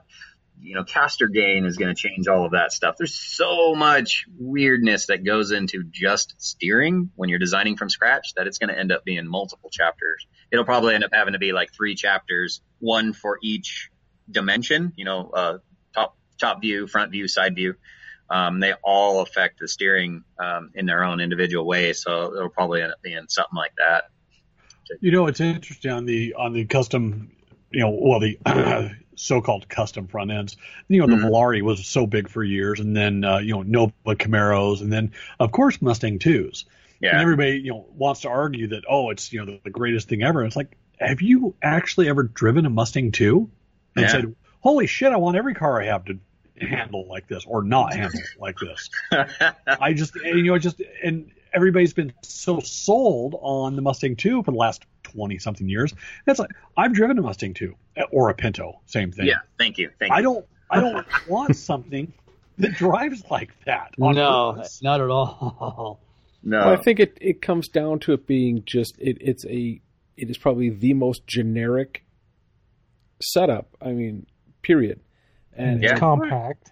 It's used it under is. so many different things. So that's yeah. that's like looking at anything like GM A body or F body stuff that was super popular. I mean, it's just it's a good generic setup.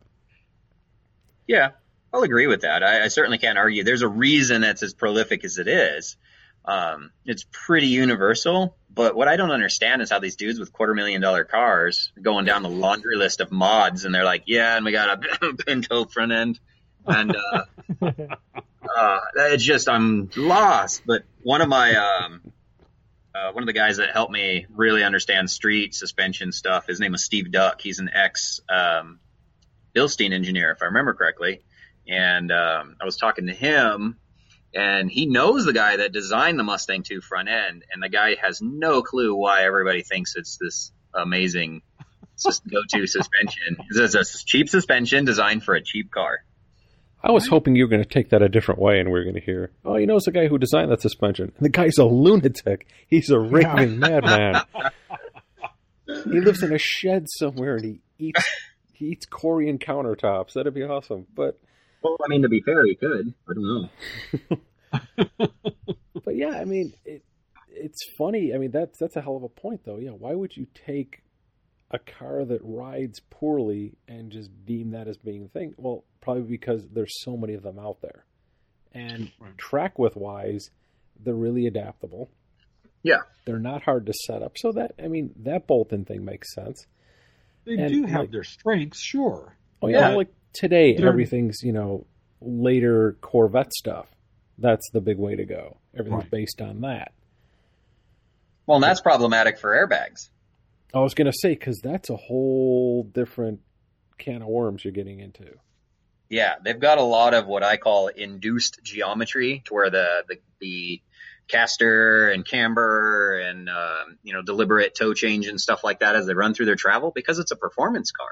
You can push the geometry really really hard on a static car so that it kicks ass in a corner. But uh, if you were to just simply lower the car three inches and drive it like that, and then raise it three inches and drive it like that, it's going to be a shit show of a car to drive. Um, I mean, it's probably okay, but something that's a hell of a lot more mundane and not meant to be a performance car is going to have a lot less induced geometry. It's going to be a lot more muted. Um, that's the thing about like my front steering geometry theory is, or even my rear suspension theory is still having geometry, but it's a lot more muted because it needs to work across a, a larger span of, uh, uh, of drivability than you would normally do from the factory. So it's just taking factory concepts that work, that have mathematical proof to them, and just kind of making them more a little more generalized. Um, and the must and a uh, Corvette is not that suspension, not the new generation stuff. Anyways, it's not good for bags. Yeah, no, that, I've heard a lot of that. I, have looked at a lot. You'll see a car coming together where you know they've got. Let, we're not going to name names, but see if X company's chassis they're running, you know, the Corvette style suspension. The minute you see it with bags, especially when you see a build photo, in my brain, I'm not looking at it like, oh, it's really cool. They've got polished arms and this and that. I'm looking at it going, oh, that's not going to ride right. Mm, yeah. yeah. And it's just it's funny because a lot of people don't think that way, and that's why I'm again, it's not a plug for your book. We're not getting paid for this, and and I sure hope you get paid for this. But uh, you know, a book like yours is desperately needed out there. I, yeah. I still think there are guys out there who can build the hell out of a car, but can't put a good suspension together. Yeah, I agree. I really hope that this inspires. The, yeah. I hope this inspires the hell out of the kid who's putting together something in his parents' garage. Yeah, agreed. I hope so too. That's what I want. Obviously, I don't. My my shop's always busy, so I don't need to drum up any more business in my place. We stay stay fine. So I want to see the rest of the industry do well and start refining what because obviously bags aren't going anywhere. They've been well in place for a couple decades now. They're not going anywhere. So let's uh let's figure out how to make these not just be a, a compromise thing where you go, ride's pretty good for bags. What if it rode pretty kick ass for a car, not just for bags? So I, I think it's, it's totally doable and, and the information just needs to be presented to the public. And I, I hope like hell that it changes the way everybody looks at it.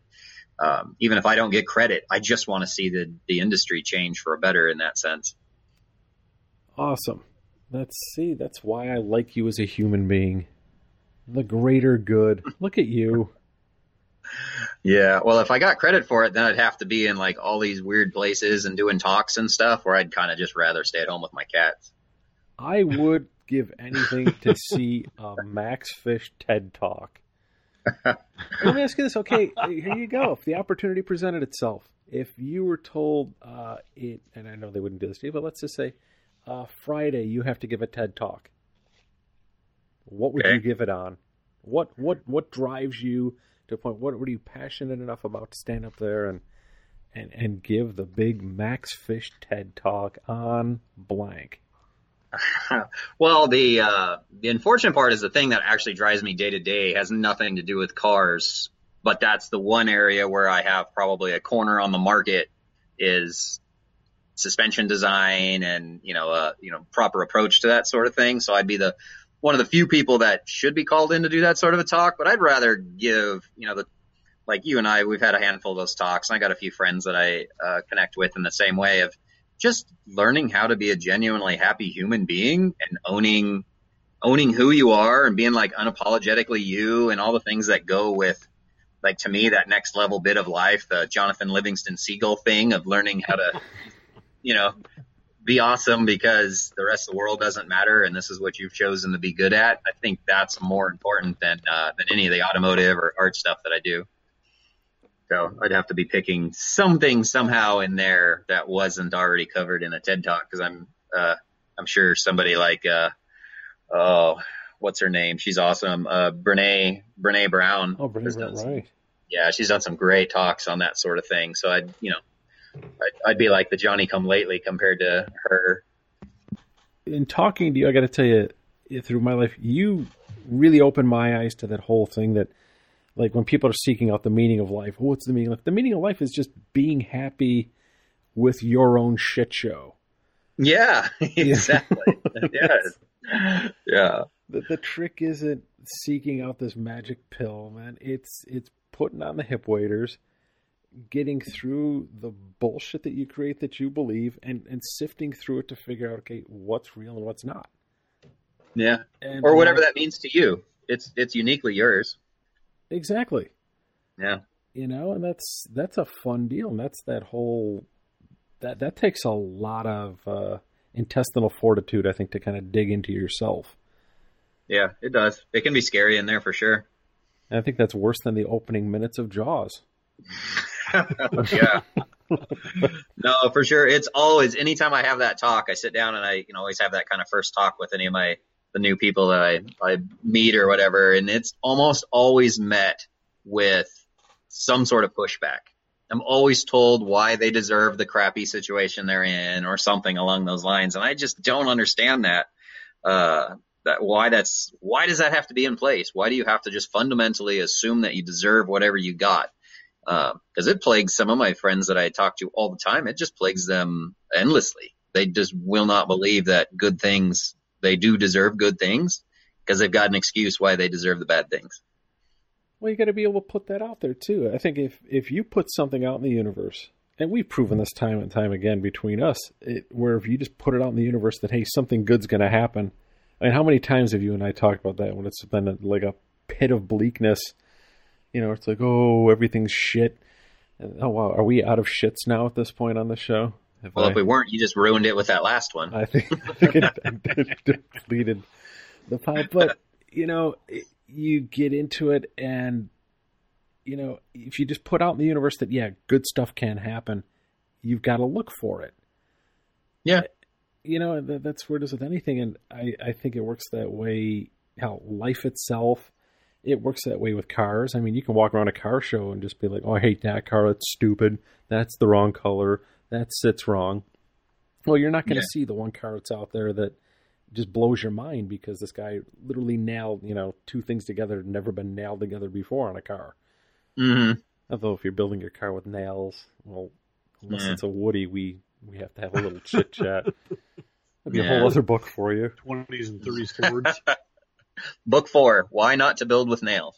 You know, we could. Oh, this could be a crossover show. We could have you and Bob from ARP on, and we could do nice. a crossover show.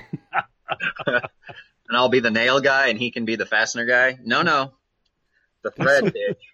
This will be awesome. We'll call this point. No, we can't call it. Yeah, well, well, it could be a point counterpoint show. Who cares? I want to see grade eight nails, man. I'm kind of excited about this. Right? Left hand thread, though. Left hand thread, grade eight nails. Uh. You know what? Uh, you know, talking about the TED Talk, I think one of the first things that popped into my mind, but I don't know if it'd be a 20 minute long talk, but I think the concept of the Dunning Kruger effect is uh, is kind of a funny one because the internet as a whole. Does anybody else know the theory behind the Dunning Kruger effect? I do. I do not know. I've heard of it. I just don't remember what uh, what it is. The uh, the general idea on the internet is uh, people are too stupid to realize they're stupid, and that I'll agree with that. That is the most like overly simplified definition of it, when you really read the study, is really well done. And I think um, that would be a lot of fun to define uh, the Dunning Kruger effect a little bit more thoroughly rather than the memes that just, you know, talk about dead people don't realize they're dead, just like stupid people right. don't realize they're stupid. you know, there's a lot more to it because the Dunning Kruger effect also works in the opposite, where if you're very, very proficient at something, you're going to be frustrated with people who don't get it so quickly yeah. is also part of the Dunning Kruger effect because you have these high expectations because it's easy for you.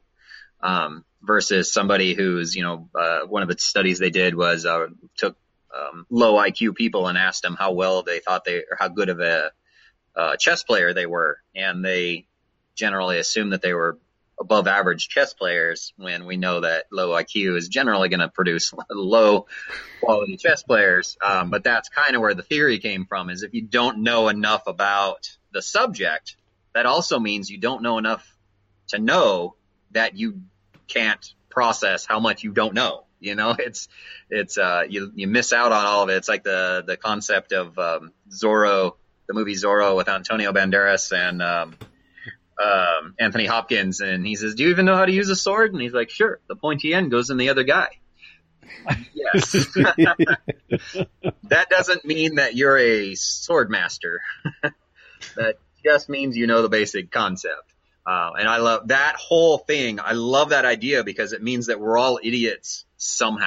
And I love that humbling effect of something somehow whatever the subject is you pick it. Somebody's going to be a specialist and you're going to be an idiot. And i think that's so cool. Is this why everybody thinks that they're a good driver? Yes. No seriously. Yeah it's absolutely right. it. Yeah. yeah. it all makes sense now. Yeah. Yeah it's it's actually a really neat uh, neat story. I mention it in the book as well because the dunning-kruger effect uh, there's a lot of psychological stuff that keeps people from wanting to learn. Two link guys are, uh, but, you know, they fall. Oh, wow. I read it on the interweb, so, you know. So yeah. I, I got a question. Are these Dunning Kruger guys, are they like famous scientists? Or are they a couple of frat guys that were drinking beer going, man, people are stupid? I, what, if I remember correctly, they were actually, um, that was their um, master thesis. Uh, yes. Brian might be able to correct me on that, but I think I that's think correct. that's correct. So they weren't they weren't even doctors at the time when they came up with it. But um, you know, I don't know that anybody's proved it wrong. I haven't seen anybody that popped up and said no. You know, anti anti DKers. that, that, should be a whole thing. You know, there's a group out there. Anti DKers, anti Dunning Krugers. Great. Yeah, like. Well, I mean, if, if we can be a flat earthers, there's got to be somebody that's against any other concept. Oh, yeah, let's not even get into that. no, no, please. No, I'm just kidding. All right, flat Earth. So here we go. Now, um, I want to see the Max Fish anti-flat Earth book. The anti-flat Earth book. It's a page and a half long. you guys see that? Did you guys see the little screen cap from a post I, I uh, or a comment I made on a on an account where I I told somebody that I would happily engage them because I was curious what they thought, and they just straight up called me an idiot and cussed at me and all kinds of stuff. Well, I, I live for that. Brilliant. See, uh, you know you've got somebody when you can turn it to anger within four sentences. Yep. Oh yeah. Absolutely. Yeah. Oh, I was totally open. Like, yeah, dude, let's let's interact. I'd love to hear what you have to say. Nope, you're an idiot. I don't want to hear you spew bullshit out of your mouth. There's all kinds of stuff. It was pretty good. That's somebody's ex. yeah. There's gotta be a lot of, you know, that we won't even get into it. I mean, uh, I was just thinking there's got to be a lot of drugs involved with going, getting to the point of flat Earth. You know, you know, I think it's just a general disenfranchised with the information we're fed. You know, because we're getting bad information from all directions. Whether it's you know generally accepted, however, whatever way you want to believe it, we're getting so much weird information that doesn't really compute in our brains that it's so easy to get to a point to where you start to reject everything. That's the only thing that makes any sense to me is you just disenfranchised with life in general at that stage. I think the questioning anything is a sign of some form of intellect. Absolutely. But I do have to agree that there's a certain line where you cross over from just intellect into just blatant stupidity. Yep, agreed. Yeah. I think that's a really easy, and it's. I think it's such a thin line. It's easy to blur sometimes too. So mm-hmm. you know, it's easy to just kind of nudge across it, and it's like, ah, well, this guy seems kind of smart.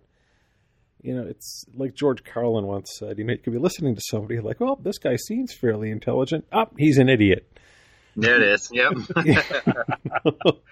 I I've got so many conspiracy theories that are just in my brain of things that I'm just just aware of. They're just kind of like peripherally understand what's going on, but I don't I don't ever subscribe to any of them as absolutes. So I just I just remain skeptical, and that's what I tell my friends when they start questioning me on things. And I can you know I can the, the Second Amendment is a good example of a discussion where I just go, man, I, I don't know exactly what the right answer is, but I can tell you that I want to defend myself you know that so how do we how do we meet in the middle? How do we how do we find this middle ground? And i'm happy to have these open conversations and not take this staunch stance that no you're an idiot if if you feel any one way or the other. You're allowed to feel however you want to feel but let's talk about it. What what would make you comfortable? This is the problem that i have with with that and implementing these ideas. Like let's just uh, like the, the world is just missing open communication anymore. It's so weird. I'm lost on this one this need to be right and then have to be vocal and get rude about it. Yeah, yeah, exactly. It's well, right asinine. there. Okay, you hit on something good there, Eric. So, and this is going to go way off topic. I kind of, I'm enjoying the hell out of this. Well, if you're still listening, people, this is going to get fun. um, if you stand back, and this, I'm going to tie all of this together. I think really wonderfully. And if I don't, just call me an idiot because maybe I've crossed over that blurry line. but if you can break anything down in our universe, the one we live in here is all geometrically based. See that all goes back to suspension. And if really if you look at it, everything can be broken down to geometry. It's really that simple. There was a guy at the University of Chicago, oh god, back in the seventies, uh, Jack Cowan. And Jack Cowan came up with this idea that um, you could take a hallucinatory response in somebody and break it down mathematically. And what he kind of showed was that, um, like the way y- your visual cortex is wired, Um, there are only certain kinds of patterns that can happen in any person who's having a, visu- a visual hallucination. Now, if you start figuring out that no matter what happens, everything has to happen a certain way. So if you start looking, you know, breaking down things in an electron microscope, you know, this becomes an atom. An atom breaks down to these core parts. These core parts break down to this. This breaks down to what we figure out vibrations and energy somewhere. Everything has to be a certain way. What happens though is everything gets layered with this whole thing of like perception, and then you, you add pride to that. So then you get somebody who's going to say, "Well, I think the Earth is flat," and you're like, "Well, no, no. Here's why the Earth isn't flat." Well, you're an idiot. you know, no matter what you say. Well, well, like my favorite thing on flat Earth is where the. Have you ever seen this video where the guy has a globe and he's got this model airplane? Oh Jesus, that guy! Live for this video. well, the nose would be pointing no, wait. down. People that know me know that I'm not an idiot. Remember, he had that he had that descriptor in the beginning, just so we know. He said, "Yeah, it, it really." So the people who know you are afraid to tell you that you're an idiot. Yeah, is basically what you're saying at that point. At, mm-hmm. at any point in time, you could stop and whittle away what's left of that model airplane and stab somebody in the face. I. you know, what's funny is the on the tooling thing, and I really would way way rather get back to the uh, talking about humans and stuff. But um, I I did get the chance to meet um, was it Ken, the NASCAR suspension designer, um, Ray Evernham. Ray Evernham, jeez. Okay. Yeah. Um, so I got to um, I got to meet Ray Evernham when they were doing the Merc on the Americarna show and, um, you know, he got to talking to me when he realized that I had designed the suspension and stuff. And he's like, Oh, wait, what? Suspension guy? Come on, man. So we all hung out afterwards and chat. And so I asked him about the, the truck trailing arm two link that's underneath the NASCAR. Cause of course everybody defends the two link by saying, but I, mine's this type. So I asked him about it and he goes, Oh man, yeah, no, it's, a, it's a terrible design. I wish we had something different. It just is what it is because it's more, we're trying to keep it grassroots and simple. So we're not trying to overcomplicate it with four links and, and tunable suspensions. So, uh, he's like, yeah, it's, uh, on the street. If I had any other option, I'd be doing something besides this. and that's how we end up with an airplane that's upside down.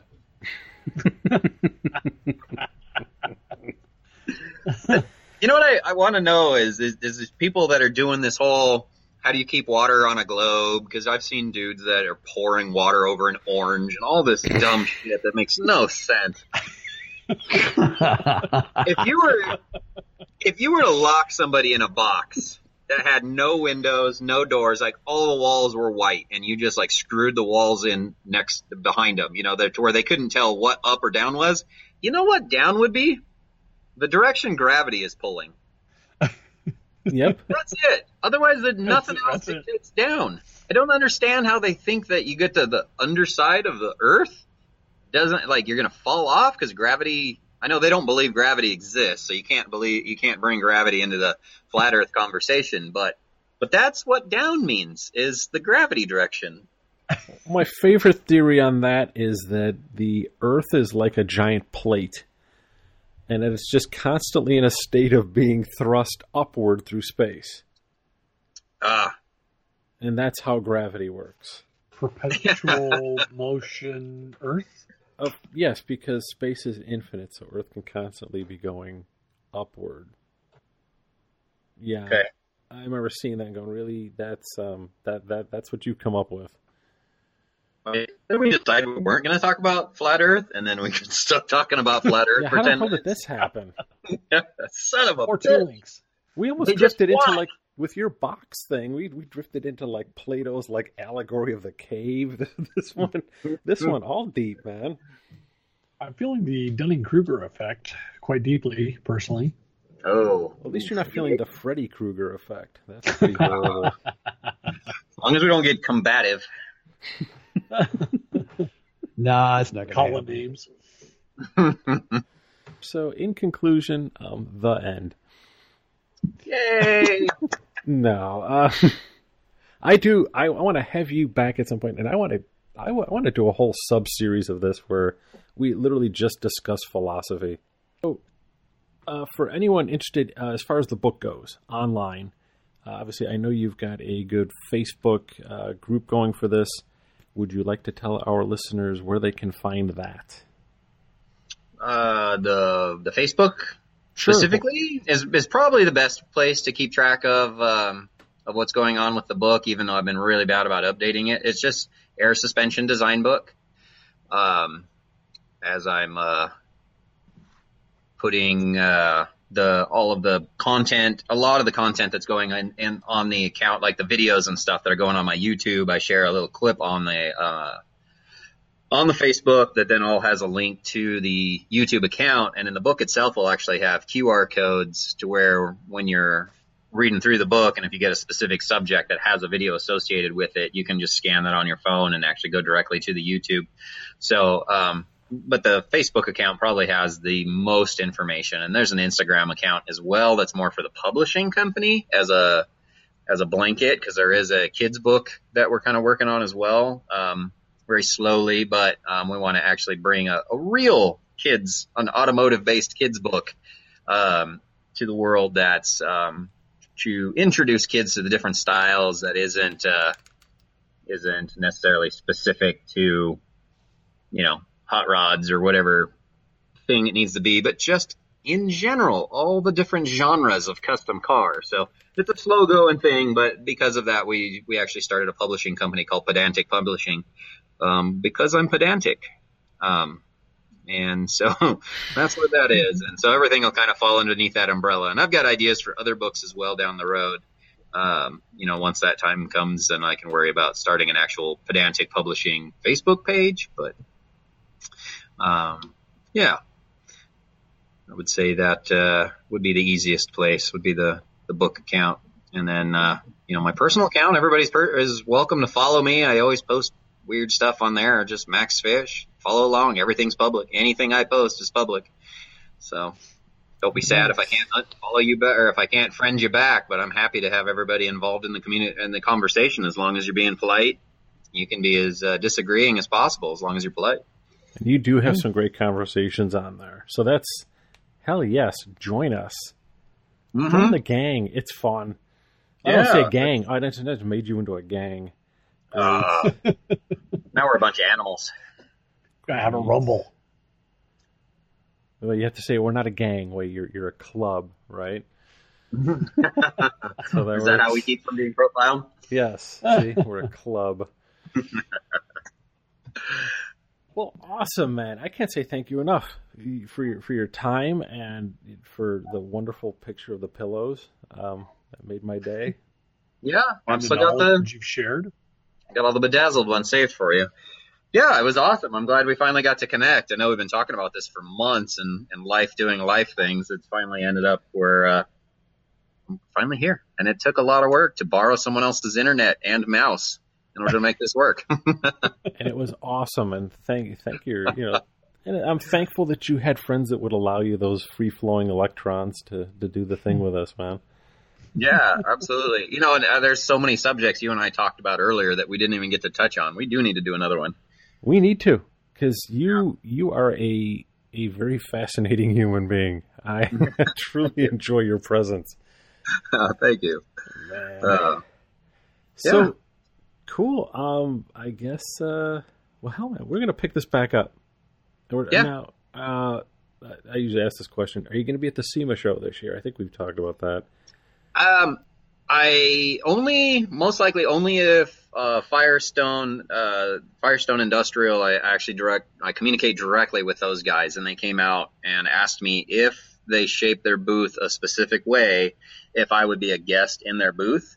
Um, to where I had nothing just... to do with the design of that booth. So if you're thinking it's that shape, no. no. um, they just, they wanted me to just be a presence to be able to answer people's questions. So if that happens, most likely yes. If not, um, I probably won't go because um, I'll probably rather work on the book trying to get it finished up if it's not done by that time. So yeah, I don't know if I'll be at SEMA or not, but um, are you hoping for another hug and a high five? Well, I, I was always hoping for that because you know we, we, we did the whole badge buddy thing that year. Yeah. That was awesome, and it always holds a place in my heart. And if you do make it out there, I'm going to invite you along to play a very special game. Uh, we every it became a thing last year where we play uh, a nice game of Go Fish using those escort cards that they hand out on the street. Oh, yeah, yeah, yeah. And uh, yeah, it's it'd be fun to have you along. You know, it's it's a good yeah. evening of um. Maybe I'll make it out for one night then. Oh heck yeah! There you go. the invitation is open. We will do for an erotic uh, erotic go fish. We will play escort card go fish, which sounds really great if you say it like that. With a French yeah. accent, that'd be awesome. What will yeah. we call it? Go trash? Oh, go trash. Yes. Yeah. Were you there that one year when they had a uh, they had a box van, but they'd got the box off the back and just had a really narrow glass window, and they had strippers dancing in the box van yes. while they were driving by the show. Uh, well, they they used to drive those up and down uh, the Las Vegas Strip. Really? And there were so many, yeah, there were so many accidents um, from other cars around that uh, they actually ended up passing a law against them. Oh wow! I think that I think that lasted about six months. Wonder how that law reads. I just wonder if it's one of those laws that's named for the person that got injured in one of the wrecks, where it's like Jimbo's law, the the Stupski law, Crystal's law. oh, ah, come on, really? Uh, my my yeah, people you, have you suffered enough. Off, you started off with a uh, with a Neil deGrasse Tyson joke. I need to finish off with a Stupski joke. Fair enough, man. Just balancing the universe once more. That's great. Uh, awesome. Well, thank you again, sir. I appreciate you being here, man. Absolutely. It's been a pleasure, you guys. Thank you. Thank you. All right. Thank you, sir, very much. Yeah, absolutely. You guys have a wonderful evening. You too, man. We'll talk to you soon. You too, man. All right. Thanks. Bye. Bye. All right. Well, thanks to our, our, our, friend and our guest, Max Fish, for his time and insight this evening. And, uh, well, as always, I'm Brian. I'm still Brad. I'm Alex. I'm Eric. And we'll catch you next time. Thanks again for listening, and be sure to keep up with us gearheads over on our website at www.round6pod.com. And if you'd like to, we invite you to follow along with us over on Facebook, Instagram, and be sure to check out all of our latest videos on youtube.com.